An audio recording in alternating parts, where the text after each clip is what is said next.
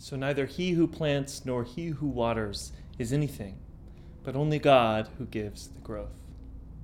In the name of the Father, and of the Son, and of the Holy Spirit. Amen. Recently, my wife Emma and I have begun to try to go to the gym again. A few times a week for the last couple weeks, we have tried to get to bed earlier, set our alarms earlier than normal, and drag ourselves out of bed to get to the gym.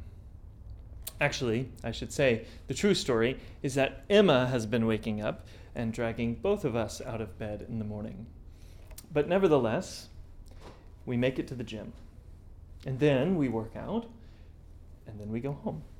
Now, I have to admit, going to the gym is perhaps one of the most disappointing things in life because it works.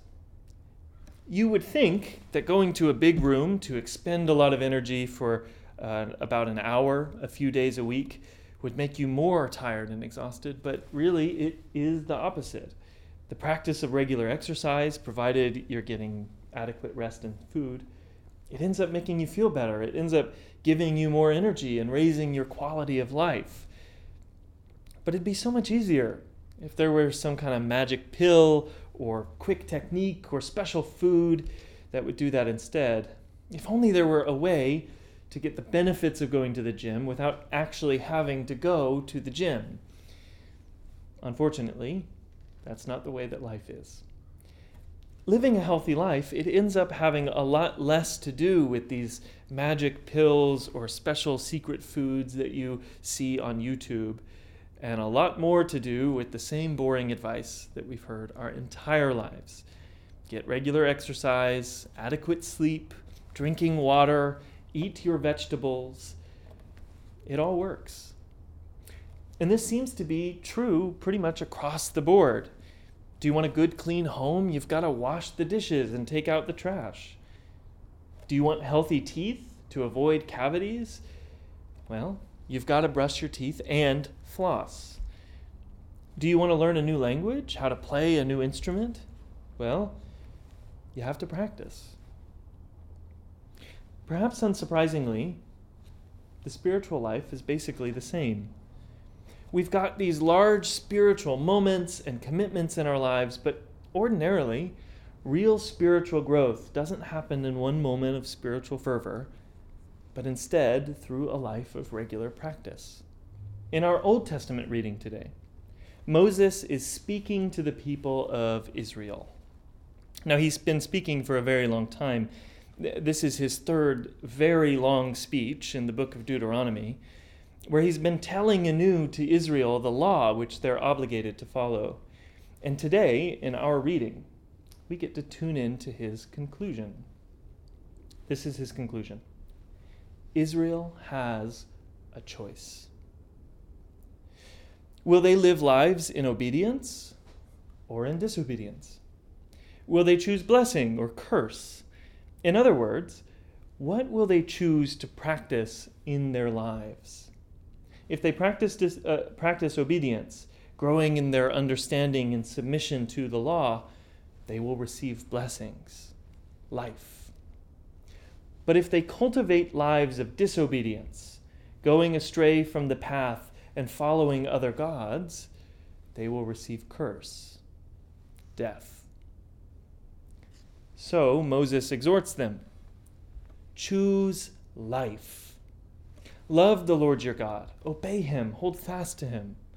Uh, for Moses, this path of life is not a one time choice, but a life lived in obedience a choice once and then again and again and again.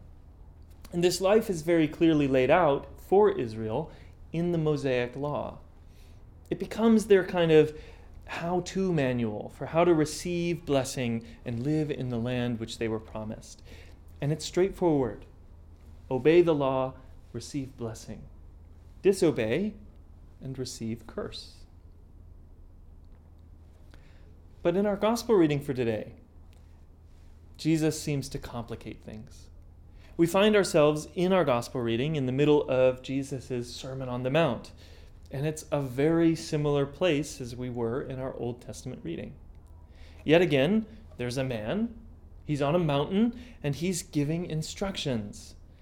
Jesus is pictured here as a new Moses, delivering a new law. But this time, Jesus takes those instructions, which were found in the law, things like do not murder, do not commit adultery, do not bear false witness, and he makes them harder. Instead of just making sure to not murder or physically harm other people, now a person has to make sure that they don't hold anger against another person. Instead of making sure uh, you don't actually go through with committing adultery, now you need to make sure that you don't fantasize or lust after other people, or you've committed adultery in your heart.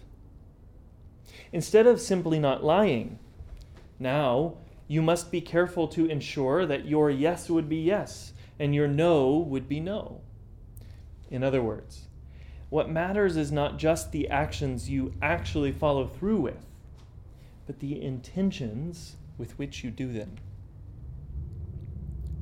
What must change is not just how you treat other people, but how you think about them too. In saying all of this, Jesus gives us a glimpse of the true reality of what it means to follow his summary of the law that is, love God with all your heart and love your neighbor as yourself. This command demonstrates the reality. We don't just want others to treat us well, we long for them to like us, even love us, and we should show the same to other people. But if we're honest with ourselves, we are going to have to eventually acknowledge the fact that we frequently fail to follow Jesus' commands we do hold on to anger. We do lust after and objectify others. We do fail to perfectly tell the truth. So, what are we to do? And it's here that we find the wonderful reality that the New Testament describes for us. The standard set before us is something we will fail to keep, but in the midst of our failures, in the confession of our sins and the plea to God for mercy, we find grace. Despite our myriad failures, God is quick to forgive. And so, an integral part, indeed a starting point, of our spiritual practice is the consistent confession and acknowledgement of our sins. And when we acknowledge and confess our sins, we find that God is quick to forgive them.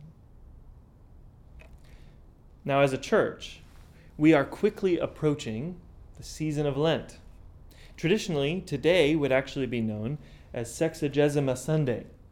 What it refers to is the fact that this is the second Sunday before Lent. Last week would have been called Septuagesima, and next week would be called Quinquagesima. These Sundays were intended as reminders. Lent is coming soon. While we have since removed these observances from our calendars, it's very useful for us to also remember on these Sundays Lent is coming soon. And I kind of see Lent as being like starting to go to the gym again.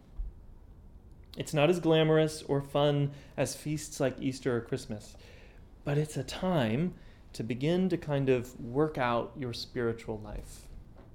It's a time to confess your sins, and for a little while, to practice some Lenten disciplines.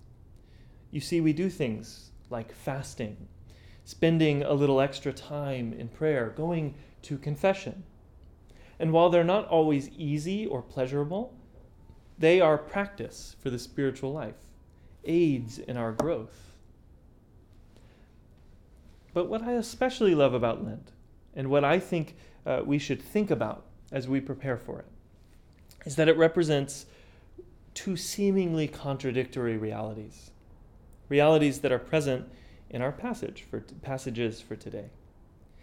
First, it represents a season of increased spiritual discipline. We are to exercise our spiritual muscles, if you will, and take extra time in prayer and set aside things that we don't actually have to set aside, that is, fasting, in order to exercise our own self control. We strive to grow in our obedience to these things which we've heard Jesus say. It's a time of, like the image used by the Apostle Paul in our epistle reading, of planting and watering.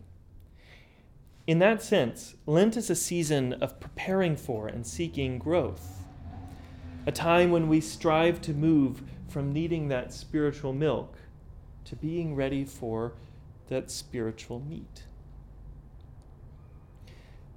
But it also represents a different reality. And that's the reality that we have failed and likely will fail.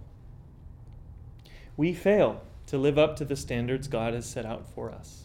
And so during Lent, we also focus on taking stock of and confessing our sins and committing to starting anew. So simultaneously, Lent represents our obligation to commit to our spiritual growth, but it also represents God's unending mercy. But there's one more thing to be observed about Lent it's not something that we do alone. If you've ever tried to build a gym habit or any other kind of habit, you'll know that it's infinitely easier to do it with others. After all, like I mentioned, it's actually Emma who has to drag me out of bed, or I probably wouldn't even be going to the gym and I wouldn't have a sermon illustration for today. But Lent is not just an individual of devotion, it's a journey we embark upon together. We fast together, we confess our sins together, we prepare together as the whole church to celebrate the infinite mercy, love, and majesty of Christ at the feast of his resurrection. So, over the next two weeks, as we are preparing for Lent, let us take some time to take stock of our own spiritual lives, to consider what disciplines we would like to implement, or what things we might want to fast from. And in doing so, we can be confident that, as the Apostle Paul says in our epistle reading, that while we do this spiritual work, God alone will give us the growth. And let us also take stock of the ways in which we've failed. Be sure to confess them, maybe even go to confession. But then, finally, let us step together into the reality which we find from Lent until Easter the reality of God's unending mercy. Amen.